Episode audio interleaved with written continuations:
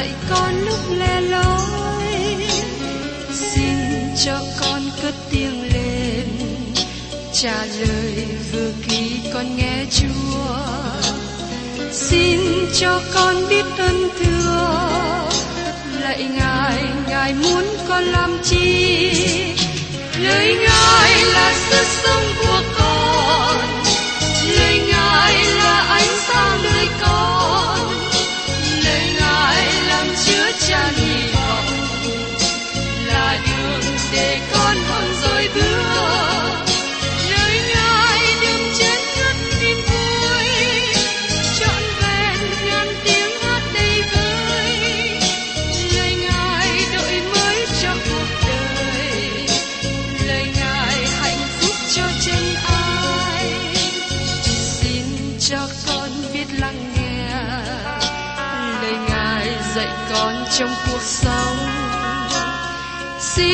cho con biết lắng nghe. Lời ngài từng theo bước đời con. Xin cho con biết sẵn sàng chờ đợi và vẫn nghe theo chúa. Xin cho con biết sẵn sàng thực hành lời chúa đã truyền ban Hân hoan chào mừng quý vị đến nghe chương trình Tìm hiểu Thánh Kinh. Đây là một chương trình học kinh thánh liên tục và hệ thống trong thời gian 5 năm. Chúng ta sẽ lần lượt khảo sát từ sáng thế ký cho đến khải huyền. Mục sư tiến sĩ McKee là người được Chúa dùng để sáng lập và thực hiện chương trình này. Ông tin rằng lời của Đức Chúa Trời có khả năng đáp ứng mọi nhu cầu cho tất cả mọi người trên thế giới, không phân biệt chủng tộc, văn hóa, trình độ tuổi tác hay phái tính. Ước mong quý vị theo dõi liên tục và giới thiệu cho thân nhân bạn hữu cùng đón nghe. Kính chào quý vị và các bạn. Chúng ta tiếp tục chương trình tìm hiểu Thánh Kinh hôm nay ở trong thơ Jude. Chúng ta đến hai phân đoạn chót của thư tín này. Trong Jude câu 17 đến 19 nói đến những người tin Chúa Giêsu được cảnh giác bởi các sứ đồ rằng kẻ bội đạo sẽ đến. Và từ câu 20 đến 25, chúng ta sẽ thấy những gì người tin nhận Chúa Giêsu cần làm trong những ngày bội đạo. Hôm nay tôi sẽ cùng quý vị tìm hiểu đến lời nhắc nhở của Judah. Judah nhắc nhở những người tin nhận rằng các sứ đồ đã cảnh giác sự bội đạo sẽ đến. Nói một cách khác, Judah nói rằng khi sự bội đạo đến thì đừng có để nó làm dao động chúng ta. Sự bội đạo là điều mà Đức Chúa Trời cho phép xảy đến. Ngài cho phép xảy ra với một mục đích. Mời quý vị cùng xem ở trong Judah câu 17. Nhưng anh em là kẻ rất yêu dấu, hãy nhớ đến lời các sứ đồ của Chúa Giêsu Christ chúng ta đã nói trước. Judah chuyển từ lời diễn đạt nói về các thầy giáo bội đạo và nói đến những anh em là kẻ yêu dấu. Judah chuyển qua một trang mới, và từ đây ông nói đến những anh em yêu dấu. Họ không phải là những người yêu dấu của Judah. Từ ngữ được dùng ở đây có nghĩa rằng họ là những người yêu dấu của Đức Chúa Trời. Họ là những người có kinh nghiệm được tình yêu của Đức Chúa Trời trong đời sống, và đó là lý do mà họ được gọi là anh em yêu dấu. Nhưng dầu vậy, tôi nghĩ rằng Judah cũng yêu thương những người này bởi vì ông đang viết cho họ một lá thư mạnh mẽ để nói với họ về lẽ thật. Judah nhắc nhở, hãy nhớ lấy những lời mà các sứ đồ của Chúa Giêsu Christ chúng ta đã nói trước. Xuyên suốt lời của Đức Chúa Trời, các bạn thấy rằng chúng ta được nhắc nhở để ghi nhớ. Nói một cách khác, chúng ta cần nhớ lời của Đức Chúa Trời. Các bạn và tôi cần biết lời của Đức Chúa Trời để trí nhớ của chúng ta được giấy động trở lại khi chúng ta cần đến những lẽ thật này.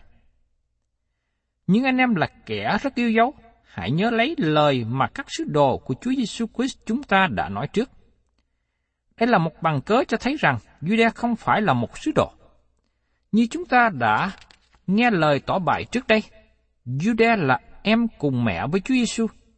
Dầu rằng Judah có mối quan hệ quyết thống với Chúa Giêsu, nhưng ông bày tỏ thái độ khiêm nhường.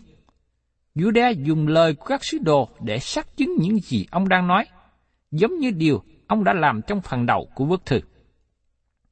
Judah nói trong phần đầu, những gì mà tôi viết cho anh em về sự bội đạo, nó không phải là một điều mới. Tôi chỉ là một trong số nhiều người viết về điều này. Có những người đã viết điều này trước tôi. Vì thế, tại đây Judea nói, xin anh em hãy nhớ lại những lời đã được nói bởi các sứ đồ của Chúa Giêsu Christ. Chúng ta thấy rằng, trong suốt thư tín này nhắc nhở chúng ta một điều quan trọng là lời của Đức Chúa Trời. Tôi không tin rằng các bạn có thể đứng vững cho Đức Chúa Trời trong thế gian này mà không dấp ngã, trừ khi các bạn biết lời của Đức Chúa Trời. Đó là điều rất quan trọng. Tôi đã thấy người này và người khác dấp ngã trong đời sống đức tin. Tôi thấy lý do cho sự dấp ngã này là vì họ thiếu hiểu biết lời của Đức Chúa Trời. Vì thế rất là quan trọng để chúng ta biết lời của Đức Chúa Trời nói gì, giải gì.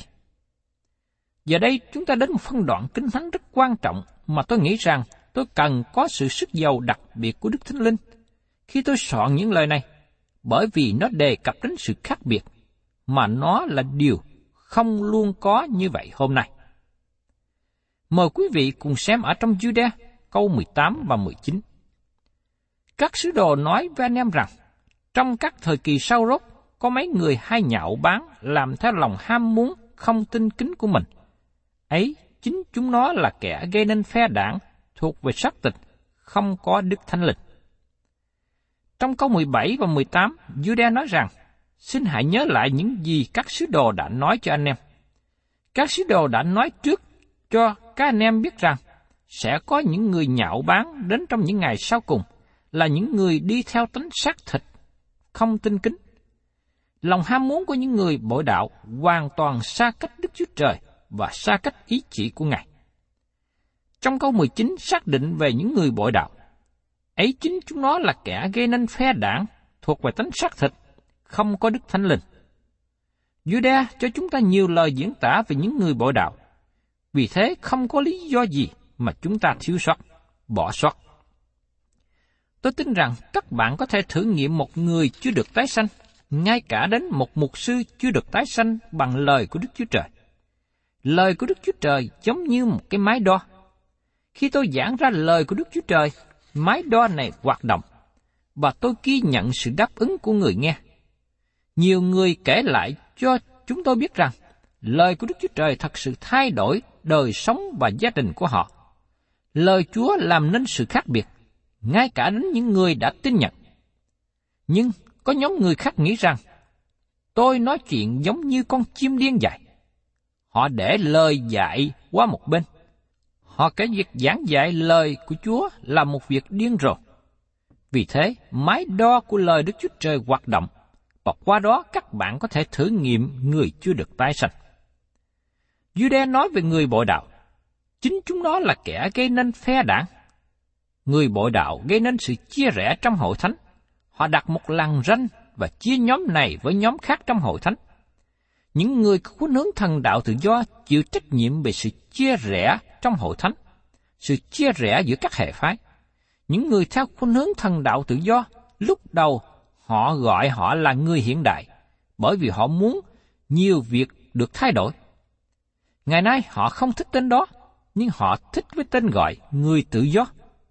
Nhưng dầu vậy, thay vì những người tự do này trở nên có tâm trí rộng mở, họ trở nên một người có tâm trí hẹp hòi trong thần học hay trong chính trị. Theo nhận xét của tôi, họ là những người rất khó để giao thiệp, bởi vì họ sẽ đối xử và giao thiệp với các bạn trong phương cách mưu lược, với sự cay đắng, giận ghét, và họ không ngại làm thương tổn các bạn. Jude nói thêm, người bội đạo có tính xác thịt. Nó có nghĩa là đời sống của một người mà người ấy luôn đặt cái tôi làm trọng tâm, đặt cái tôi lên trên. Người ấy có một đời sống tự phụ và cho mình là quan trọng nhất. Đó là bản tính ích kỷ, bản tính xác thịt. Đời sống của người như thế không có sự đổi mới và không có được sự tái sanh. Người có bản tính xác thịt là người sống giống như thú vật. Người ấy muốn có mọi thứ có thể được. Người ấy muốn ăn mọi thứ có thể ăn được. Người ấy muốn có thêm nhiều tiền hay lợi lộc có thể có được người ấy sống đời sống hoàn toàn cho chính mình. Tất cả những điều này tạo ra con người xác thịt ngày hôm nay. Người bội đạo là người không có Đức Thánh Linh. Họ không được sự ngự trị của Đức Thánh Linh của Đức Chúa Trời. Các bạn nhớ lại, khi sứ đồ Phaolô đến thành Epheso, đây là câu hỏi mà Phaolô hỏi những người đã tin nhận. Họ chỉ nghe về bắp tem của Giăng Baptist. Các anh em có nhận được Đức Thánh Linh khi mới tin không? Họ trả lời, họ không hề biết về Đức Thánh Linh. Họ chỉ nghe về sự giảng dạy của Giăng Baptist, nhưng chưa hề nghe về sự chết và sự sống lại của Chúa Giêsu. Khi Phaolô giải thích những điều này cho họ, họ tiếp nhận Đấng Christ và nhận lãnh được Đức Thánh Linh. Điều này được ký thuật ở trong sách công vụ đoạn 19, câu 1 đến câu 7. Chúng ta cần biết rằng, con người chúng ta có ba phần, thân thể, tâm thần và tâm linh. Như được chép ở trong Thessalonica thứ nhất, đoạn 5 câu 23. Nguyện sinh chính Đức Chúa Trời bình an, khiến anh em nên thánh trọn vẹn. Bằng nguyện sinh tâm thần, linh hồn và thân thể của anh em đều được giữ vẹn, không trổ trách được, khi Đức Chúa Giêsu Christ chúng ta đến. Nếu các bạn đọc kỹ lại về câu chuyện tạo dựng nên con người trong sách sáng thế ký, các bạn thấy rằng cơ thể con người được tạo dựng từ bụi đất. Có 15 hóa chất mà nó làm nên cơ thể con người chúng ta. Khi cơ thể này quá đi bởi sự chết, chúng ta rời khỏi thân thể này. Cơ thể này trở về bụi đất. Đến khi sự phục sinh của những người tin nhận Chúa Giêsu, cơ thể sẽ được sống lại. Nó được giao ra là thể hư nát, mà sống lại là thể không hai hư nát. Điều gì xảy ra với con người thể chất mà Đức Chúa Trời đã tạo dựng nên? Con người được ban cho tâm thần. Nhưng từ ngữ này thường bị hiểu lầm. Con người cũng được ban cho tâm lý, mà đó là điều liên hệ đến vũ trụ vật chất này. Khi một người đói bụng, người ấy đi tìm đồ ăn. Con người muốn vui chơi và tìm nguồn vui cho mình. Người ấy có thể trở nên một người rộng lượng, thân mật, thu hút. Người ấy có khả năng, có ơn tứ. Nhiều người chưa được cứu cũng giống như thế. Và có đôi lúc tôi mong ước rằng những người tin nhận có sự rộng lượng như người chưa tin nhận. Dầu rằng những người chưa tin nhận có sự thu hút ở bề mặt bên ngoài, nhưng dĩ nhiên họ có sự khác biệt bên trong. Đó là bản chất tâm lý của con người. Nhưng Đức Chúa Trời cũng hà sinh khí vào con người, và con người có được linh hồn. Đó là phần vượt trội hơn tâm lý, tâm thần của con người. Chính điều này làm cho con người hướng về Đức Chúa Trời và muốn thờ phượng Đức Chúa Trời. Vì thế, con người có ba bản tính. Con người là một bộ ba. Cơ thể, hai phía về thân thể. Tâm thần, hai về phía tâm lý. Và linh hồn, hay là phía khí thể. Phía tâm lý là điều mà Judea gọi là xác thịt, như được nói trong câu 19 này. Điều gì thật sự xảy ra khi con người sa ngã?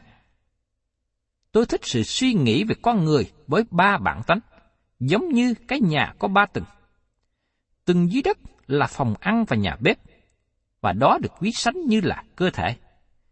Tầng thứ hai là thư viện và âm nhạc, và đó được ví sánh như là tâm thần hay là tâm lý. Và tầng thứ ba ở trên là phòng nhóm, là nơi thờ phượng, và đó được ví sánh như là tâm linh. Tầng trên cũng là nơi ở của Đức Chúa Trời, bởi vì con người không thể hiểu nó nếu như không có Đức Thánh Linh của Đức Chúa Trời dẫn dắt. có người xác thịt không muốn nó. Tâm linh ở từng trên cùng. Nhưng khi sa ngã, con người chết về tâm linh và căn nhà bị đảo lộn ngược trở lại. Phần thân thể giờ đây được ở từng trên cùng. Ngày nay, bản chất của con người là chỉ nghĩ đến về thể chất. Thịt cá, cơm gạo là điều ưu tiên. Sự bảo tồn là luật thứ nhất trong đời sống của con người. Con người giống như thế giới thú vật về phương diện vật chất, nhưng con người có tâm thần, tâm lý. Con người có ý thức. Con người thích âm nhạc, thích cái đẹp. Nhưng con người cũng lao vào tội lỗi xấu xa nữa. Đây là phạm vi về bản chất xác thịt của con người mà Judea nói trong câu 19. Vì thế khi sa ngã, phần tâm linh của con người chết, con người không có hữu ích gì cho Đức Chúa Trời. Và giờ đây, con người trở nên thù nghịch với Đức Chúa Trời. Do vậy, khi các bạn và tôi đến với Chúa Giêsu Christ và tin nhận Ngài làm Chúa cứu thế, chúng ta được ban cho bản tánh mới, và bản tánh này có thể đáp ứng với thánh linh của Đức Chúa Trời. Nhưng chúng ta vẫn còn bản tánh cũ. Chúng ta vẫn còn ở trong xác thịt, và chúng ta có thể sống trong xác thịt.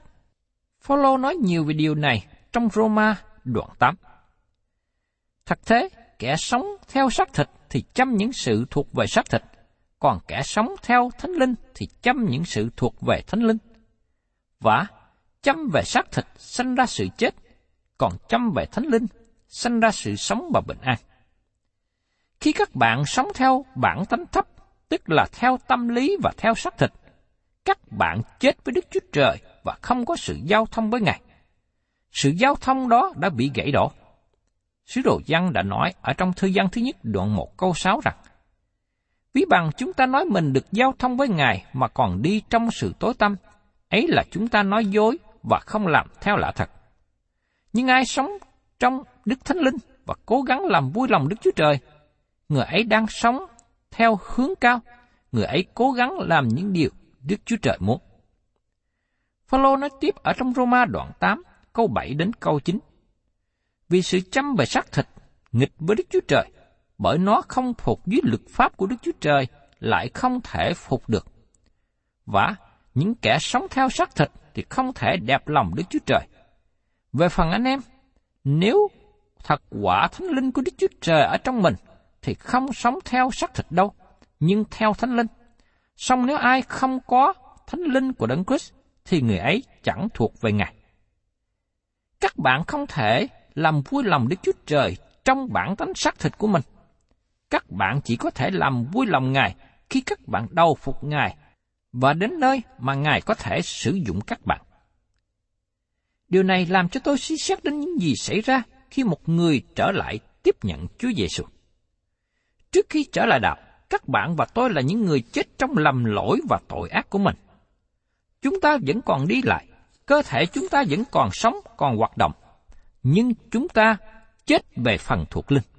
Đời sống thuộc linh của chúng ta kể như chết. Khi một người nghe tin lành cứu rỗi, Đức Thánh Linh của Đức Chúa Trời đem nó tác động trong lòng của người nghe và người ấy tin nhận Đấng Christ.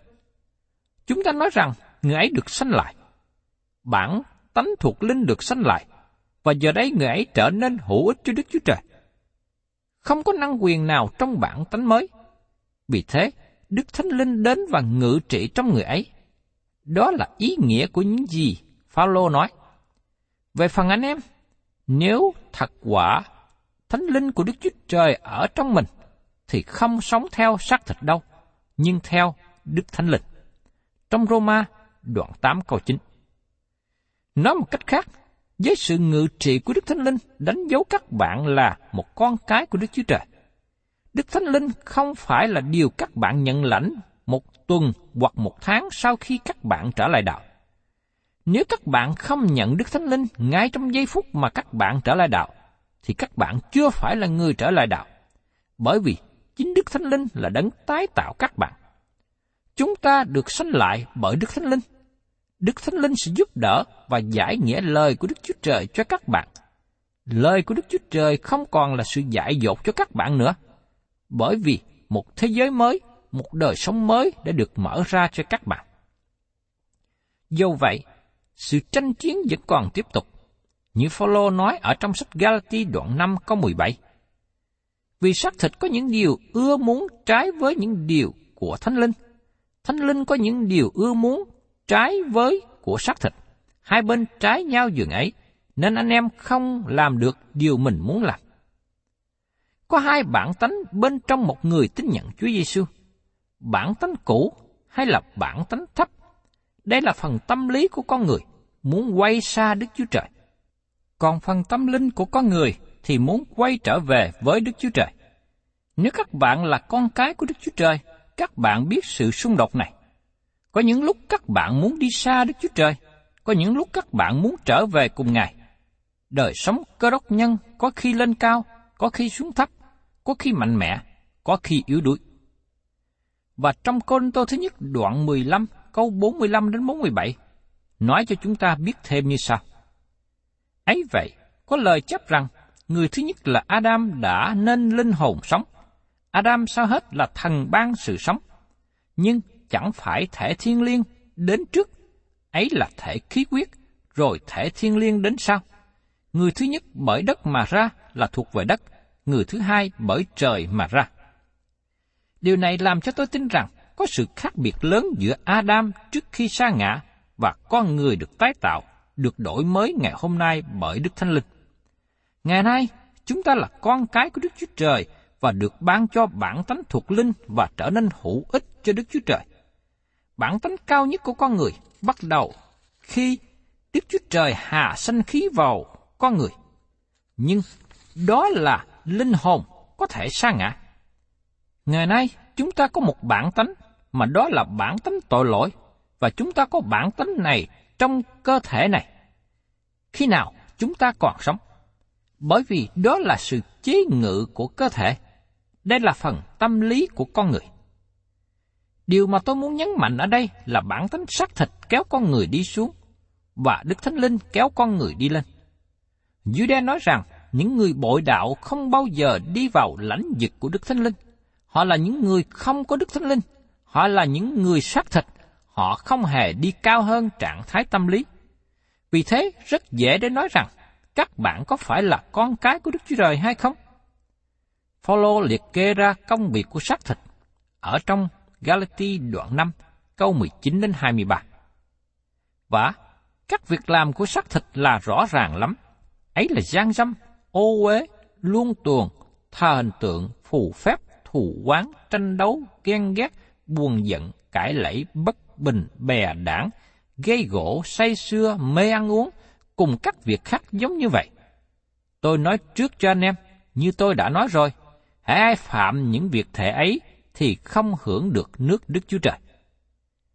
Nếu các bạn sanh ra những bông trái này trong đời sống, các bạn là người sống trong xác thịt. Nhưng Phaolô cũng liệt kê ra trái của Đức Thánh Linh ở trong Galati đoạn 5 câu 22 đến 23. Nhưng trái của Thánh Linh ấy là lòng yêu thương, sự vui mừng, bình an, nhịn nhục, nhân từ, hiền lành, trung tính, mềm mại, tiết độ. Không có luật pháp nào cấm các sự đó. Nếu các bạn có những trái này trong đời sống, các bạn là con cái của Đức Chúa Trời. Nhưng những người bội đạo không hề có những trái này trong đời sống của họ. Họ không có những trái này bởi vì họ không có Đức Thánh Linh của Đức Chúa Trời. Thưa các bạn, tôi dùng khá nhiều thời giờ để nói về điều này, bởi vì tôi nghĩ nó rất quan trọng để các bạn và tôi có thể hiểu chính mình và tại sao chúng ta có sự tranh chiến và nản lòng trong đời sống của cơ đốc nhân. Chúng ta có hai bản tánh. Tác giả Thi Thiên nói cho chúng ta về điều này. Tôi cảm tạ Chúa vì tôi được dựng nên cách đáng sợ lạ lùng. Công việc Chúa thật lạ lùng, lòng tôi biết rõ lắm. Trong Thi Thiên, đoạn 139, câu 14. Con người là một tạo vật phức tạp. Ngày nay con người đi trên đất này với một cơ thể lấy ra từ bụi đất, nhưng con người cũng hữu ích cho Đức Chúa Trời. Con người có thể thờ phượng và phụng sự Đức Chúa Trời và trở nên con của Ngài bởi đức tin trong Chúa Giêsu Christ. Đây là một hình ảnh tốt đẹp. Và tôi mong muốn kêu gọi quý vị nào là những người trong những thời gian qua đi trong tội lỗi, sống trong xác thịt, xa cách Đức Chúa Trời. Thì hôm nay là lúc mà quý vị nên quay trở lại, cần quay trở lại để tiếp nhận Chúa Giêsu để được Ngài ban cho một bản tánh mới và sống đẹp lòng Đức Chúa Trời. Nhưng đối với những người nào đã tin nhận Chúa Giêsu, đã được sự đổi mới, tôi mong ước quý vị hãy tiếp tục sống trong sự dẫn dắt của Đức Thánh Linh, để được Ngài ban cho những bông trái tốt lành, để những bông trái tốt lành tiếp tục sanh sôi, nảy nở trong đời sống của quý vị và các bạn. Thân chào tạm biệt quý vị và xin hẹn tái ngộ cùng quý vị trong chương trình tìm hiểu Thánh Kinh kỳ sau. Chúng ta sẽ tìm hiểu đến phần sao chót của thư Jude. Cảm ơn quý vị đã đón nghe chương trình Tìm hiểu Thánh Kinh. Nếu quý vị muốn có loạt bài này, xin liên lạc với chúng tôi theo địa chỉ sẽ được đọc vào cuối chương trình. Kính chào quý thính giả.